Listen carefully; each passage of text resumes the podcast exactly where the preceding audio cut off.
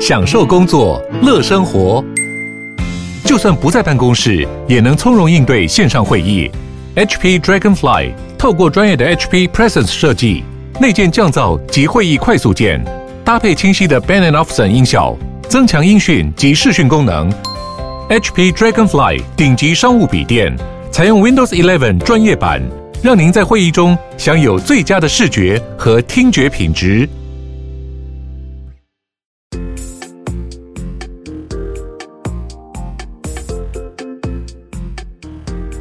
大家晚安，大家晚安，欢迎来到炯炯电台。今天要分享的最主要的一个主题呢，是一般来讲我们会说小资族啊，或是这个资金没有很大笔的人，你投资股市要做定期定额。可是呢，就有人就问啊，说那为什么就是既然股市都是长期向上的话，我如果要做长期哦，我就想说，我投资个三年、五年乃至十年以后，我再从股市中慢慢的赎回我的资金。为什么比起定额、定期定额这样子看起来，我是单笔直接就是 all in 投入，不是绩效会比较好吗？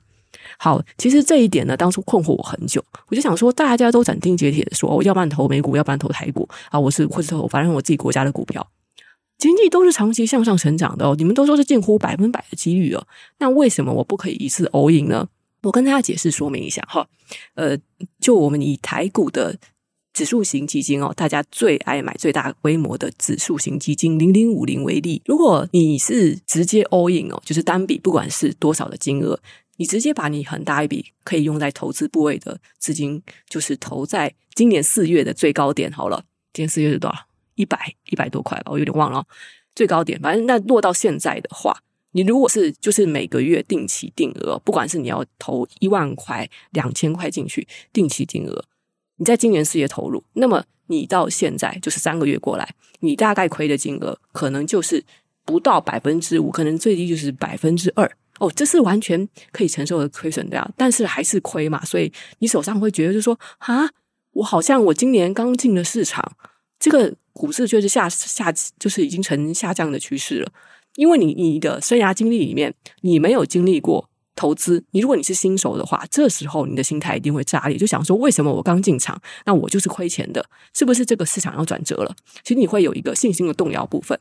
但是呢，如果你当时是单笔入场的话，你现在差不多是亏到一个百分之二到五的这个幅度。可是如果你是定期定额的话，你现在是没有亏的哦。你从四月一直这样定期定额投到现在，你是。不会亏，你反而还赚零点八八。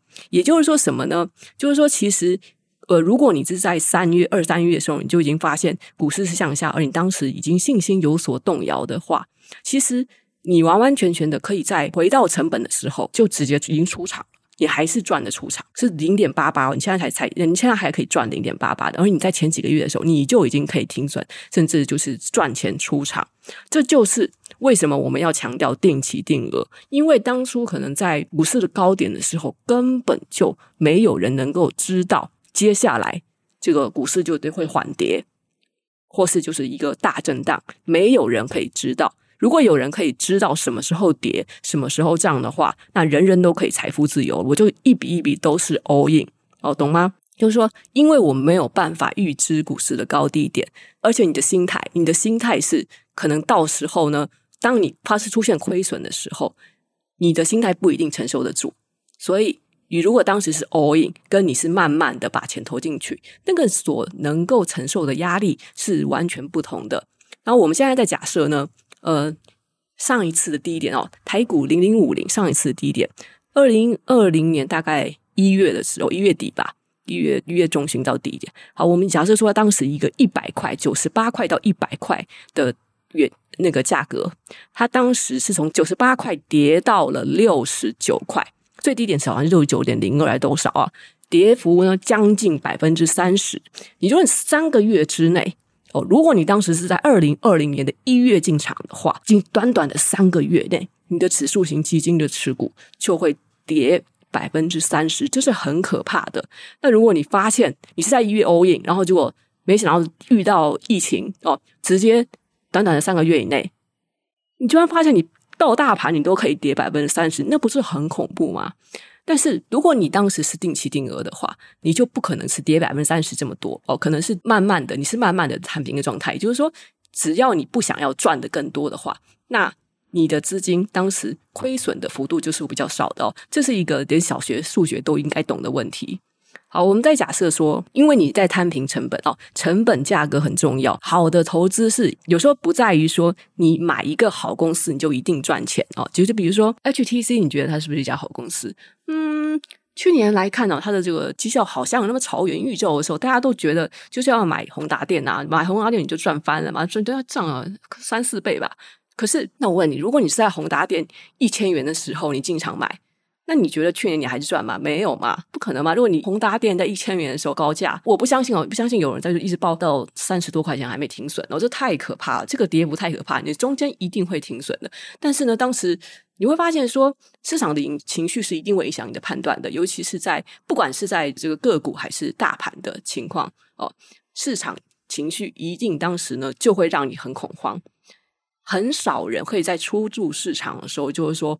哦，我很有信仰，我的钱一下子少掉百分之二十、百分之三十，我都不怕。这个是真的，可能是说你有很强的大局观，你有很稳健的心态，以及就是嗯，不知道你可能不怕死哦。你觉得就是钱算一算就有了，就是不想停损哦，而且就是想说，反正股票不卖就不赔哦。那通常就是你说不卖不赔，但是它确实就是赔钱了，最后资产就是缩水了啊。这是为什么？我不建议。就尤其是那种刚进投资市场的新新手小白哦，你们不要把单笔的资金一下子打进去，就是不要做这种事情，老老实实的哦，而且也不要去猜猜低一点哦。虽然我们现在就是可能有一些说是右侧交易者，他会说呢，哦，等到这个股市就是它有一种上升的趋势哦，才开始做。那我觉得这个流派也可以，这个流派也可以，但是。小资族的话呢，因为很多人他们会受不了，就是当你发现它是已经是上涨趋势的时候，其实它搞不好它是一个缓跌中的一个反弹。我们又不知道什么 A 波 C 波，你去看看台湾台股历史上的崩跌哦。那个各种什么 A B C D E F 波啊，每次他妈大家以为是抄底、抄底、抄底、抄底，结果啊，一抄底就上弹上去又下来，弹上又下来。不管是左侧交易者和右侧交易者，都是被玩的团团转。那你最后心态就炸裂，你最后就是承受不起那个损失。但是呢，如果你现在是就是每次都是我因为对这个长期市场，而且我保持着说，嗯，反正我就是放长期，而且我信仰这个经济体，我相信。这个国家国力最后是是向上，然后国经济也是向上的，那我就是抱大盘，而且我就是定期的投入我所能承受的资金范围，就是闲钱，这些钱是即使它可能百分之百就这样子丢掉了，也不会影响到我生活的那笔钱，每个礼拜或是每个月投进去都可以。总之呢，就是定期定额。那这样子其实是对一般人来说，他是心态上哦，心理承受度上是最可以承受的方法啊。我还讲了一堆废话，但是呢，我必须讲说，所有的投资新手呢，他们一定都会疑惑在说，嗯，既然他是。固定向上的话，为什么不 all in 哦？所以我接下来再解释一下呢。呃，的确哦，如果你去你们去呃，可能搜寻外国的网站，或者读一些外国投资大大师的书籍，有一些人甚至他会建议你说，嗯，如果呢，呃，我们现在以台股跟美股的十年来的绩效为例哦，十年前你直接单笔投进一百万的话，一百万台币或者一百万美元，放到现在。你的绩效会差不多是在百分之二百六十五到百分之三百之间哦。但是呢，如果你当时是定期定额，直到现在的话，那绩效会差不多是百分之三十一百三十几，所以整整的几乎是差两倍，对不对？那为什么你不 all in 呢？所以有一些外国网站的观点会告诉你说，你看看历史数据是这样子，所以我跟你讲，你现在有多少钱，你就是。你预计你还可以工作多少年？你就直接把你那个那段期间所能够赚的钱，直接把它当做预支薪水来，就全部投进股市，这样子你可以获得最大的收益。就比如说呢，嗯，如果我现在是二十五岁好了，我刚开始工作，就是可能硕士毕业，我刚开始工作，那嗯，我现在有一百万元，好，那我预期说二十五岁的话，我还可以再工作到六十五岁吧，四十年。我应该可以存三百、四百、五百万，嗯，应该可以吧？可以吧？那加上通货膨胀的话，搞不好到时候我是可以存到一千万以上。好，那我在二十五岁的时候，富爸爸交给我一百万，即使我现在存款没有半毛钱，或是我可能只有几个月的生活费，但是没关系，我就干脆把这一百万投进股市，然后我就坐享其成。然后每我不仅全部 all in，然后我每个月的薪水还要再定期定额，这样子我的绩效不就会最好吗？好，就是呃有一部分的建议是这样子，但是呢，我还是要提醒各位呢，就是说，即使如果你这样做哦，你的十年的绩效单笔投入会是定期定额的超过两倍。但是为什么我建议大多数人仍然不应该 all in 呢？这是因为首先，好的，我们再强调一次，心理承受度的问题。纸上谈兵很容易，下模拟单很容易，听人家说说做到哦，好像说跟你去看这些理论，跟你自己实际上能做到根本就是两回事。人家叫你说，嗯，台股震荡个百分之二十都不算震荡，不算什么。但是我就问你，到时候如果哦，你真的是有一百万，然后你少掉了二十万。一百万，假如说是你可能百一半的财产，那其实就是呃是多少？我忘了，反正就是那是对你来讲是一个相当大的比例。那你可能会想说啊，即使是一百万，可是我可能花了好多年才存下来，所以呢，我当时这个账目上的亏损是我一年的生活费。我就问你现在想一想，如果你一年的生活费直接这样蒸发了，就是不见了，它本来可以帮你买很多酷东西，本来可以让你去。呃，反正让你可以去过上好日子，你可能会后悔当时我为什么要犹豫，我要不要买那一片 PS Five 游戏，我就全部拿去享乐就好了。为什么我要投资？等等哦，你一定会出现各种各样这样子的忧虑，然后导致说，好，我要从此我不要再看到这些红红的绿绿的数字，让它刺激我。我要就是老老实实的存钱。很多人就是为什么说他们要毕业了？毕业就是我从此不再投资股票，因为他们就是受了太大的打击，从此再也不相信投资。但是如果他们当初就是呃不要把一下子把这么大的部位投资到市场里，让自己的资产突然的蒸发那么多的话，他们其实这个心理是可以承受住的，因为。呃，我为什么跟他说说你还是你一定还是要教要投资理财哦？呃，以前其实我们已经强调了很多次这这个观点了。好，等一下我们再继续说。好，这首先是心理承受度的部分，然后第二点呢，为什么我还是建议说不要 all in？因为呢，我可以跟各位说，美股或是台股，即使即使他们现在是百分之九九以上的大机会哦，大几率是向上成长的。可是可是历史不代表未来。你哪知道你会不会就是在那个转折点？就比如说，嗯，现在很多呃分析师都在预期，嗯，美国就是快要面临经济危机啊，经济衰退啊，现在就是很多新闻都这样说，但是其实不知道，因为现在现在感觉是一个市场是偏悲观的状况。那我就跟各位说了，当初美国它是在经历那个。呃，经济衰退就是上上一次的经济衰退，长达了八到十年的时间哦。大家都觉得是美国经济衰退，然后那时候也是大家都这样悲观啊。那就谁想要拿钱去买股票啊？那在那个那个时间点哦，大部分散户的心态都会是不要买股票哦，就去买债券哦，就是去买房地产等等等等。你怎么知道说你会不会就正好？即使是短短的几年，在人类漫长历史中，就是那短短的几年。哦，一年对我们来讲可能都很漫长。你能够冲过那几年，你是看着自己的资产是一直向下，一直向下，一直向下，然后没有办法，你你还你还可以能够保持自己的信仰吗？这是非常难的。但是呢，如果你抱持着是说，嗯，我我有我不去猜高点，我不去猜低点，我只是相信这个市场，那要停损，我也是就是停损到那么些，因为我从来没有 all in 过，所以。即使我当期停损了，我可能就是换一个心态想，就是我以前如果每个月我都投资个三千块钱，那我就是当我每个月就就是三千块钱损失掉了。你不要去想什么啊，这样子三千块钱哦，你十个月就是三万块钱，哇，这是好大一笔钱。没有，你就是定期定额的话，你就可以这样去想，因为这个所有成本都有摊平了。你的收益不高，那意味着说你的风险就是降低了，风险跟获利是成正比的。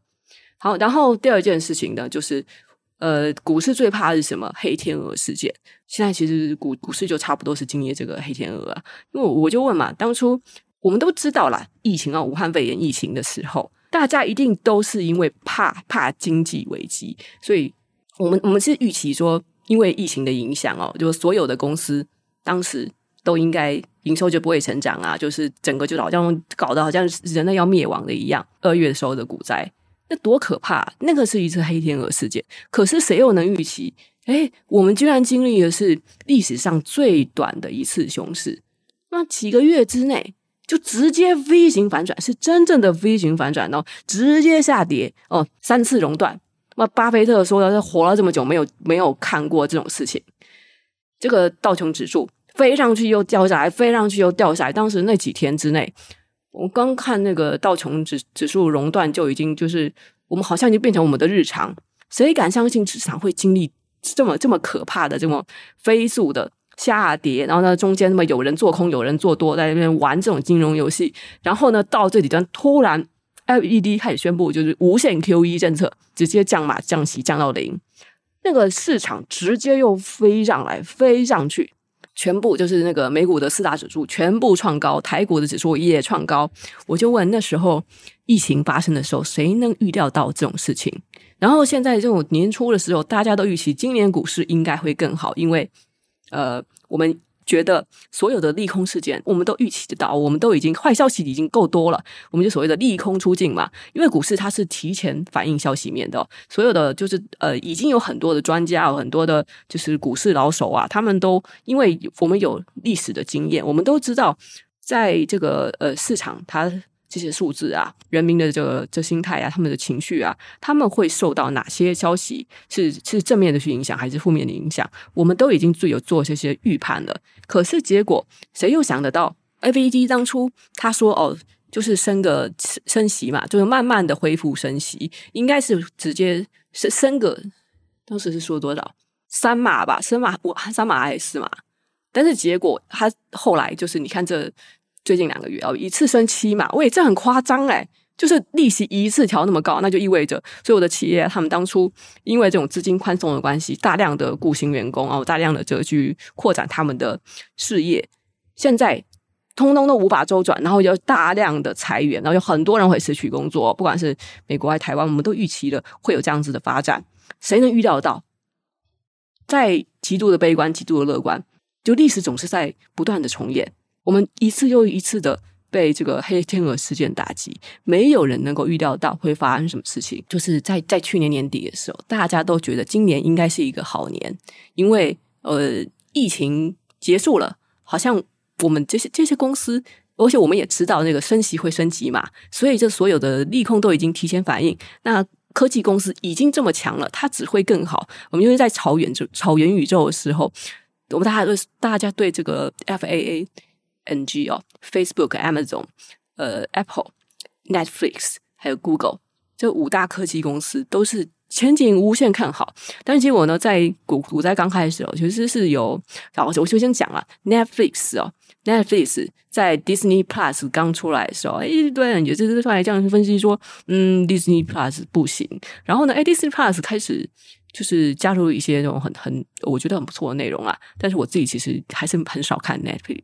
呃，很很少看 Disney Plus，好，然后就市场呢，就随着这个，就这这它是一个渐进的改变。我们发现说，Disney Plus，首先它的那个内容，它的品质整体上来讲，呃，好像比 Netflix 好。Netflix 尽管它有它的内容真的是很丰富，就是而且疫情期间就是让它的股价直接推高，然后甚至还有就英文产生的那个。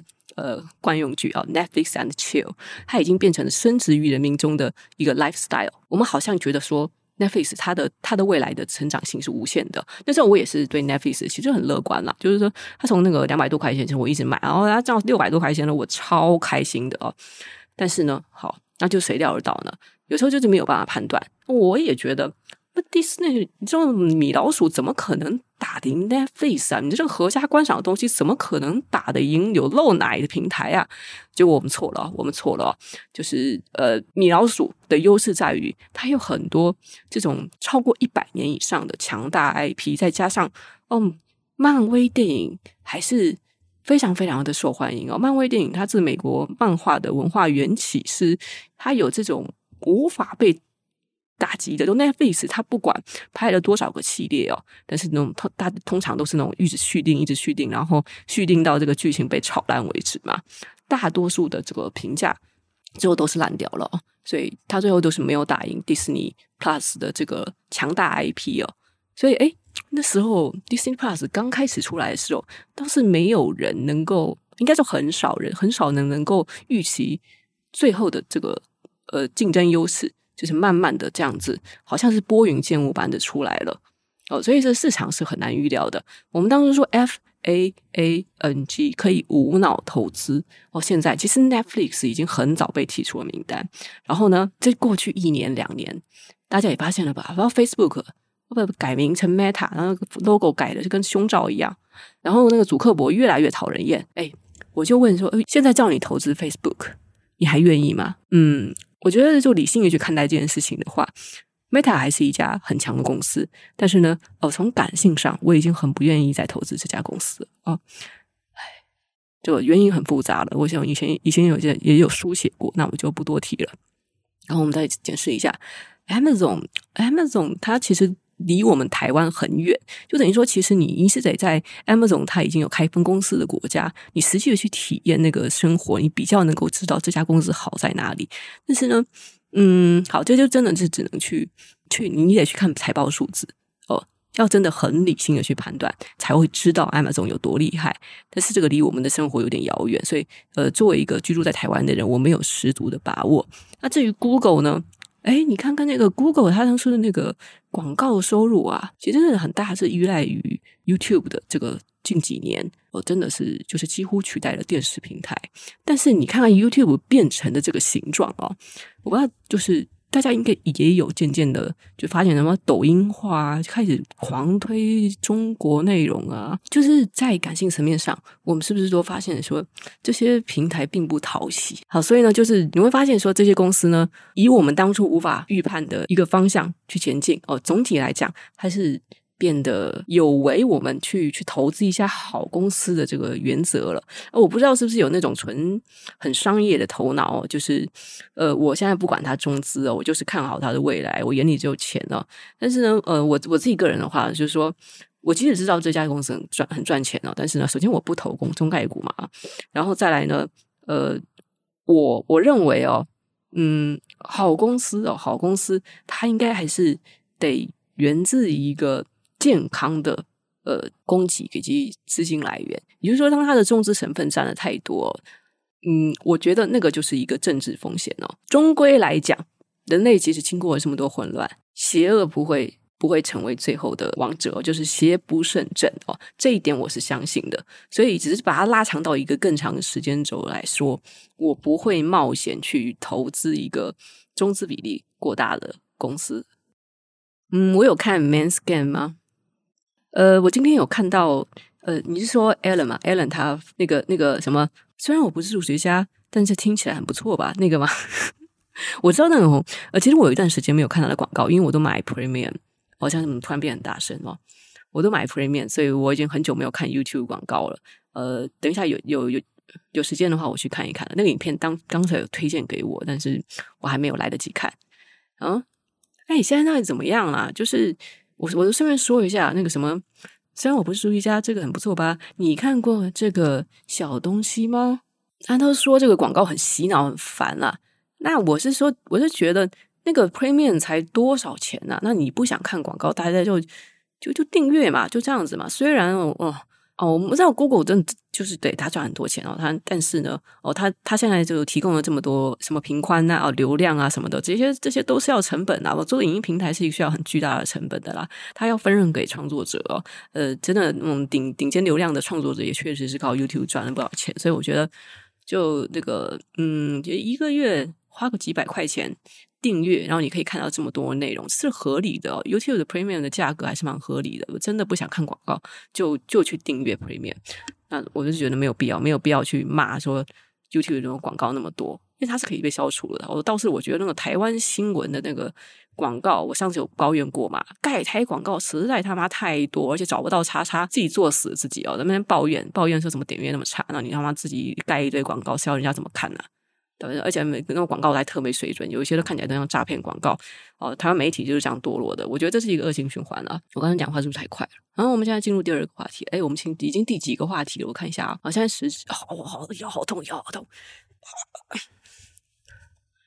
好，呃，好，除了这些呢，刚才我们说到说三件事情，一个是心理承受度啊，一个是历史不代表未来，再就是你没有办法预期黑天鹅事件。那我顺便跟大家说一下啦，就是你说你会不会有可能你投资哦 all in 在一个转折点呢？哦，地狱倒霉鬼真的有可能啊？那我就跟你讲说，我们可以从历史、历史、人类历史上面的事迹直接去去看到哦，有一些国家，嗯，就比如说。冰岛啊，冰岛哎，大家会想说，哎，冰岛，冰岛看起来是一个发达国家，它是那个西方社会国家，怎么会？你知道它的股市是长期是缓跌向下的趋势嘛？然后日本跟韩国都是属于箱型市场，也就是说，它这个股票已经不是长期向涨了哦。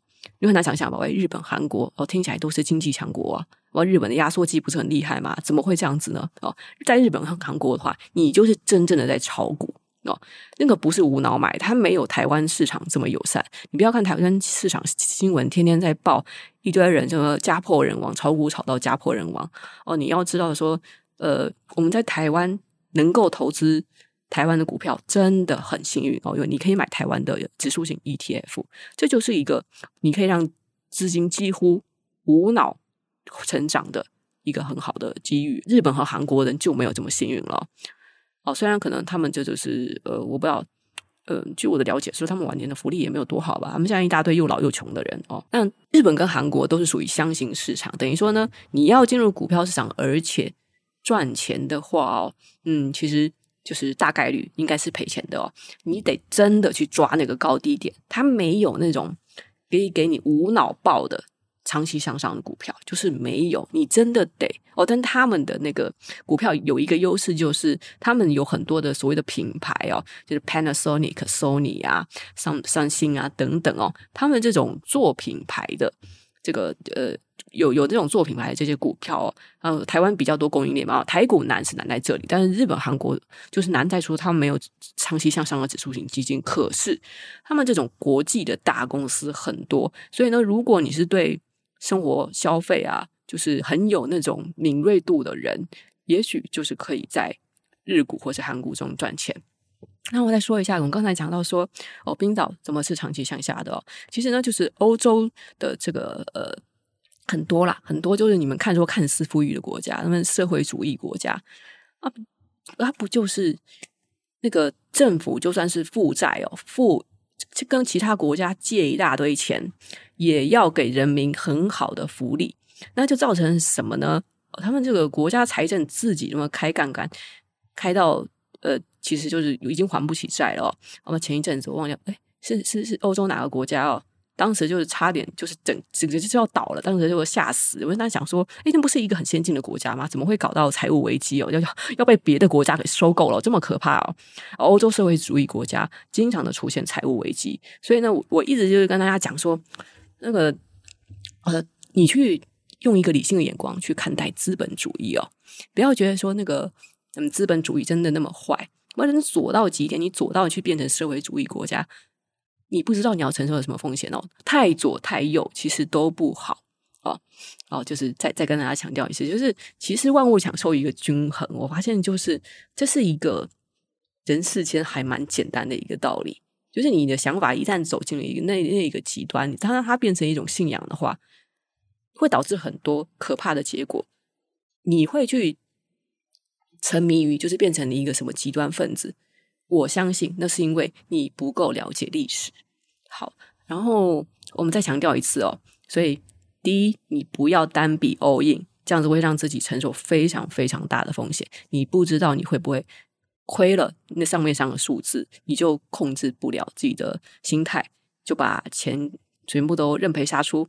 然后呢，你可能也会在这个长期的衰退中产生恐慌，因此就是对未来失去信心。就搞不好你也是真的，真的就是当时停损了是对的，因为啊，台湾从此经济向下，即使只有百分之零点一的几率，你不知道会不会就是你就是地那个地狱倒霉鬼，你直接让把台湾的经济向下拉了啊，直接买在转折点，那我也是觉得你很神哦，但是呃。放心，你不寂寞，一呃一定会有一群人在未来的某一天，他会做出到做到这种事情，但是应应该啦，应该不会啦，所以也不要开杠杆哦，短期呢也不要开杠杆，因为你要知道，如果你开杠杆，你觉得涨百分之十，那你就是开杠杆哦。你开到五倍的话，就是涨百分之十，就等于涨涨到了就是获利百分之五十嘛。但是呢，开杠杆那也是代表什么呢？你如果是开五倍的杠杆，那就是下跌百分之二十的时候，你的资金是直接归零的哦，资金直接归零。只有在波波动风险这么大的股票中，千万不要开杠杆。你以为你可以提前致富、提前发家致富，结果你是提前毕业。然后再来呢，就是你不要觉得说，诶，我我之前还有还有人问我一个很有意思的问题，他说我手头有一万美金，我应该怎么样去配置在加密货币的这个这个部分？我当时有点傻眼，因为这个已经是我强调很多次的。你要投多少部位？要在不知道是哪一个市场哦，不管是美股、台股还是加密货币，还是你有去玩玩那个哦，我不知道你还有什么东西可以投资。总之呢，是风险高低哦。像我们就说加密货币，它可能是最最最高风险的。然后呃，债券，然后债券或是基金相对低风险，然后他们他们的绩效也不一样嘛。而且在其中这些领域中，各自又有有高风险跟低风险。低风险的商品，所以呢，你现在跑来问我说一万美金怎么处置？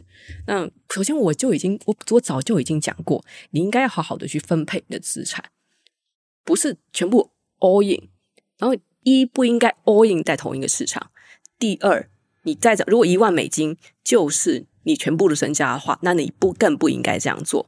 然后第三，其实我也不知道这一万美金你是呃你是怎么样，就是说你是家里搞不好有八个孩子要养啊，你搞不好老婆特别多，我不知道你是不是穆斯林，搞不好有四个老婆，那是不是就是一般人可能花个四十万五十万可以活一年，但是你们家要花两百万活一年呢？我不知道啊，所以就是那个是一万美金到底是占你可以可以让你存活多久？那是到时是你生活中的，就是它对你来讲。比例是多少？到你对你来讲是不是一笔大钱？就比如说对我来讲说，可能一万美金，我就说你就就 all in 啊，就是因为那对我来讲那是一个比例很小的部分，我就会觉得说，呃，那对我来讲，好，那那就就分配一点到那里，然后分配到一点这里。所以你跑来问我说，哦，这一笔这笔钱大概多少多少钱？我要怎么处置的话，我永远答案都是说，就是比按比例啊，看比例，看你能够承受多少风险。如果你既然是觉得啊，那这个它占百分之十左右了，那而且我想要短期间。哦，我给他翻十倍的话，那你就说，嗯，好，你可以试试看高风险的市场。我只能给你这样子的答案嘛。好，然后再来我们说说定存哈。哎呀，老一辈啊，有些尤其是在股票市场中重挫的人，他们就可能会有一种观念，说股票都一定是赔钱的。我觉得，经历熊市跟经历牛市过来的人，他们的想法会不太一样，不太一样。为什么呢？就是呃。他们当初如果就是没有控制好风险，然后赔到身家的话，这是一个很严重、很严重的创伤。你想想，一个人他如果他工作了三十年，然后钱全部都没了，呃，即使他一时他撑了过来，没有想说直接去跳楼跳海，那他是不是接下来的这个可能下半辈子他就是不想要碰股票了，他就是不相信投资了？就他经历了熊市之后，他会说那种。太危险，太危险！我还要老老实实存钱。所以呢，呃，他未来呢，对股票就是等于说毕业了，他不相信投资。其实他自己自己的观念有错误，但是他不相信了。所以他们就可能会建议晚辈呢，你就定存在银行就好啦，银行就至少可以升个什么百分之零点几趴的利息啦。哦，除非对岸打过来，应该是近乎零的风险啦。但是呢，呃，我们先讲说，现在我们真的是可能社会上九成以上的人哦，那个钱就是不够哦。你现在赚的钱就是不够你退休。在台湾嘛，呃，劳退基金啊、劳保啊，我建议大家就是不要不要去全然的去依靠政府哦。你不知道未来会发生什么事情啊，对岸到底会打过来，但我是觉得不太可能了。但是呢，你都得把这些风险给考进去，为自己好好的打算。你如果是现金放在银行。私人银行搞不好会倒闭哦。我们先不讲这个极端的案例，可是钱直接我们讲一个经济学，它一定会发生的事情，就是它现金会以每年大概百分之三到百分之五的速度在减少。不严重点的国家，可能甚至每年就是减少百分之八。你要怎么抗通膨？你把钱放在这里，它就是慢慢的变少、变少、变少。你放在银行的钱是越来越少、越来越少，它是负利率。我简单来讲，它如果它的那个。利率是百分之零点几帕的话，那其实就是负利率。所以我为什么一直跟大家说，就是投资理财，投资理财，投资理财不是为了变有钱，是为了不要变穷。都对大部分人来讲，除非是地下底很厚啊，啊，富二代啊，长辈给自己留了房子啊。你就是打算要工作到死啊？大部分人是没有办法做到的，或是你可能打算要下一代来养自己，要比较不要脸一点啊，或者说那个，我们家是传统家庭哦，呃，这个教育小孩孝养孝顺自己，养自己本来就是理所当然的事情哈。哦、你你打算这样子做的话，我也不会阻止你。可是我我还是觉得，呃，我自己提倡的观点是，每个人独自的来，独自的走，请我们为自己的生命负责。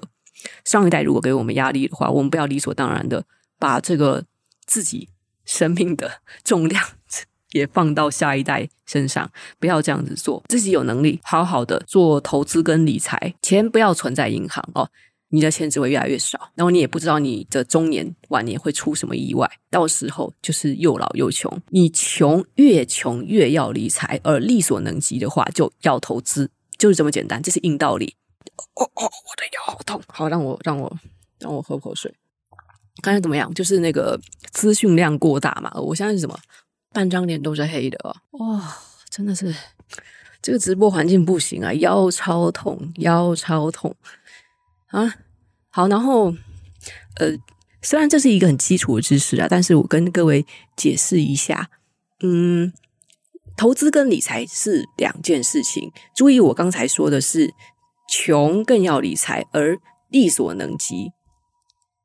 等救护车走，太惨了吧！不要再打扰我了。好像站起来哈。哦，我希望大家不要就是把投资跟理财混在一起。当你穷的时候，你首要的部分是理财；而当你有一些闲钱，闲钱什么意思？就是说你有哦，不管是三个月还是存一年的，一年以上的生活费，那个东西就是。嗯，你保持着正现金流，然后那些钱就算损失掉了，也不会影响到你生活的，那个才叫闲钱。为什么穷的时候是理财，不是投资呢？因为就是穷的时候，你就是没有闲钱呐。但是呢，你可以想办法摆脱穷的状态，就是包括说精打细算一点哦，买东西的时候记得比价，然后甚至在买东西之前，你就要先想想这个东西是不是必要的。我们都说一些有购物冲动的人啊，你可以试着养成一个习惯，当你很想买，你当下觉得这东西超酷的，我一定得买，你把它放到购物车里哦。如果是网购的话，放到购物车里，让它静静的等个一周两周，然后当你如果其实你发现一周两周以后再买也没有关系的东西，其实多半呢就不是你的生活必需品了。人就是可以锻炼你的意志力，慢慢慢的就是发现说你可以克制到一些欲望。然后再其次呢，就是关于吃啊、穿啊的吃穿的欲望。嗯，其实这很，我觉得很重要一点，说吃的欲望可能本身有点难克制，因为我觉得每个人这个生理构造不太一样。但是呢，呃，当你穷的时候，你真的就是吃不起啊，你就以健康为主哦，就是这么简单一件事情，尽量少外食。那呃，有有人可能会判断说，嗯，其实外食还比较便宜啊。那没有错，我觉得这个吃这是最难去平衡的一部分哦。通常有钱人可以吃的又健康又好吃，而穷人就只能吃我要呃，要不然吃不饱，呃，要不然就是只能外食。因为我尤其是单身的人，他叫自己自吹的成本可能会更高。哦，所以这个是我觉得就有呃鼓励多人成家，不是多人成家，我不是指那个多批哦，我是指说你的家庭里面有一个人以上，就是两个人以上，那个其实是的确在经济层面上可以分担一些哦，这个是没有错的。所以呢，呃，有一些人，其实你是单身主义，其实我我觉得你在贫穷的状况下，你还是可以考虑有室友。哦，至少有室友的那个前提之下呢，那学做菜啊，学自炊啊，这个这个东西是很容易的哦，也不需要花很多的时间哦。我们炒炒菜啊，煎个蛋啊，呃，再怎么样，就是可以把就是呃拿点面条啊、青菜啊、鸡肉啊这样煮一煮，然后就算哦，就算我们要去掌握可以改变的事情，已经不可以改变的事情。如果今天单身自吹成本很贵的话，那我可能要去找一个室友，然后我跟他讨论看看，说可不可以？没关系，你不会做菜没关系，我来做菜，但是就是菜钱我们分一分哦，等等之类的，你总是能想到省钱的方法哦。这个是我听有一些那种贫穷的过来人的经验哦，他们可能都是有的伴侣，有的室友，然后让自己的这个吃的成本降得比较低然后我们刚刚在说到，嗯，用的成本啦，大家可能会就是。嗯，很难想象说，因为呢，我是从十三岁我就住在外面哦。我先是跟很多室友住在一起，然后后来我上大学以后呢，嗯，其实我有偷偷的我在瞒着我家里人，偷偷的外宿哦。当时是那个住了一个小公寓，三百块人民币一个月。那其实我每个月大概就是八百到一千人民币的生活费，所以我为了要偷偷的外宿呢，我等于说我在很多部分我得节衣缩食，所以这是在我觉得这个是隐藏于我。家族协议中的超节俭精神哦，就是我们在各方面其实都非常节省。首先，呃，一个是你吃，就是也算是一个良性循环。如果你吃吃的嗯比较健康的话，你就不容易增长脂肪。不容易增长脂肪的话，在台湾这种亚热带地区的气候，你就不会太需要开冷气。那其实就省了一大笔的电费。那以长期成本来讲的话，说如果你未来要成家哦什么的，要不然就不开冷气。然后开冷气，如果一定要开冷气的话，你会知道二十七度的冷气搭配电风扇，它其实就可以达到一个非常凉爽的效果了哦。就是平常要去学一些省钱的小知识哦，你不要听我现在我在讲一些碎碎念一些老奶奶的知识啊。但是呃，我跟各位说，就是这些知识都是金钱。哦，或是包括说，嗯，有些东西没有必要买，就是它可以找到代替品，就尽量的用代替品。哦，像我们家里的家电，以这种房子来说，呃，所有的家电都是一级省电的，一级省电的家电，当初你在买的时候一定会比较。比较贵，比如说大型家电，尤其是你常用的大型家电，一定要买一级省电。可是因为长期看来，它会省非常非常多的电费哦。冷气、电冰箱、烤箱等等的那种，就直接就是买国际的大厂牌，那个不难，就是你稍微网上查查资料。呃，查查资料，你就知道说该怎么样去省吃俭用的过生活。然后呢，我觉得，呃，尤其是你如果看着上一代老人家到现在的这个过的生活呢，你可能会有一个很深的感慨，就是说，嗯，你要不断的保持学习这件事情非常重要。就比如说像像我姑姑这么节俭的人啊。就是他是数着钱在过日子的，他的他几乎从来不买衣服哦，他的衣服都是我奶奶啊或者他的朋友啊送的，所以根本就是不符合他的 style。但是他没关系哦，他就是很夸张，很夸张。反正我我现在看到那个，我我刚就进来的时候，我发现，天呐，三十几年前，我当时可能可能我还没有上学，我还没有，我可能在幼幼稚园的时候，我在我爷爷奶奶家看到的那个马克杯，它居然居然还在。一个马克杯用了三十几年是什么概念啊？哦，这这个房屋里面充满了超过三四十年历史的东西，就是能用的东西，就是就是没不会换新。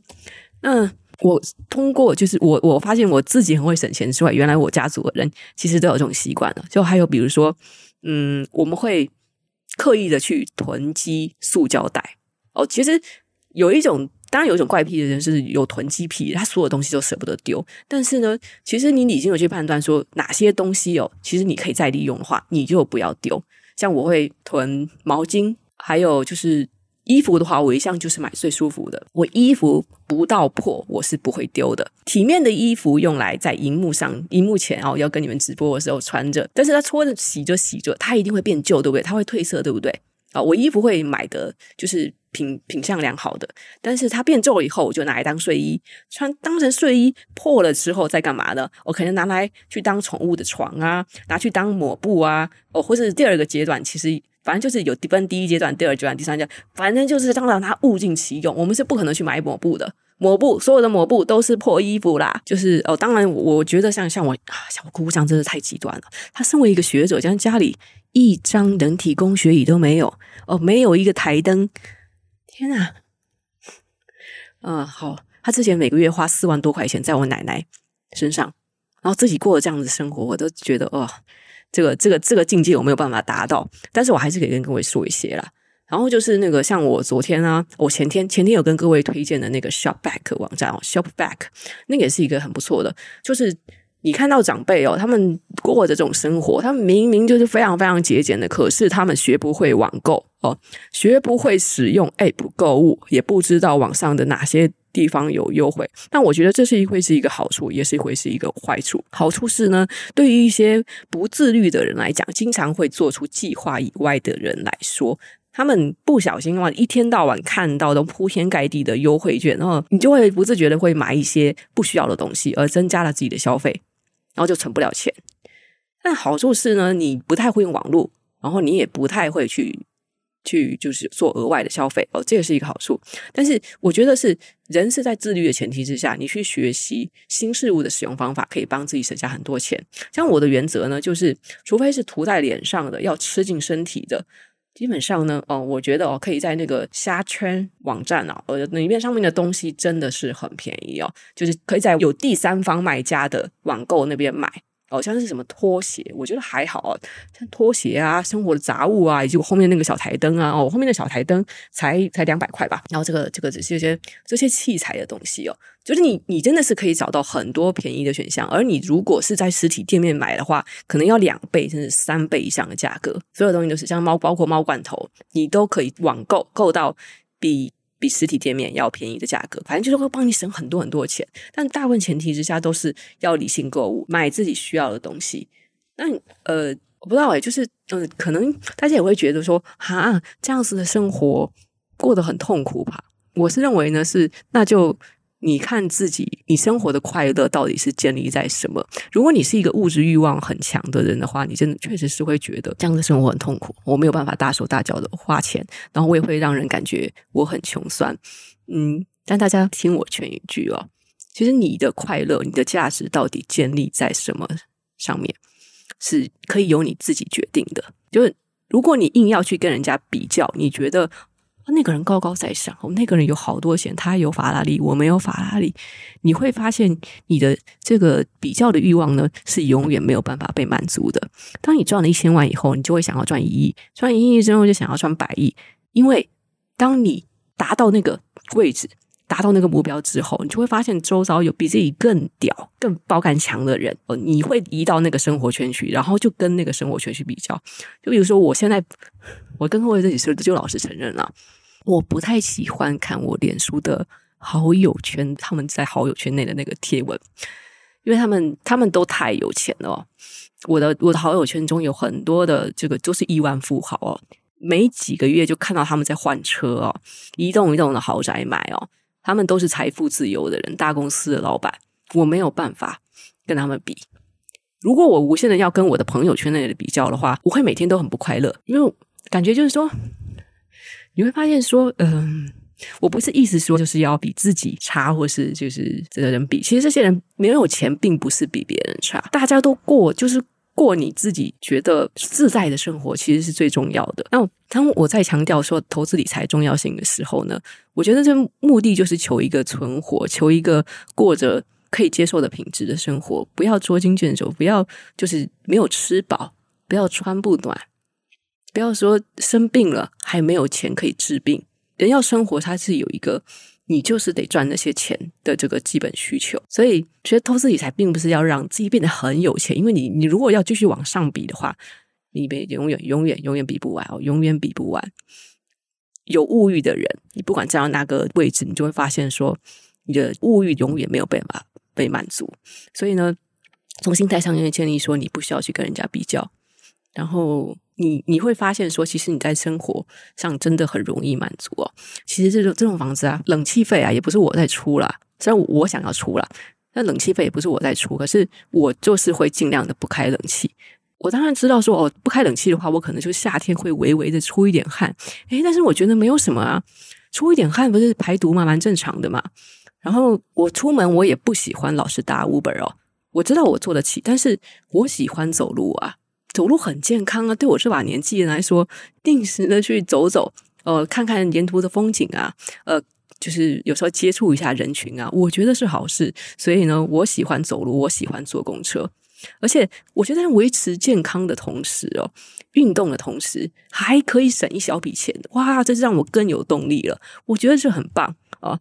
我真的要跟各位声明，这不是因为你有钱，所以你才会。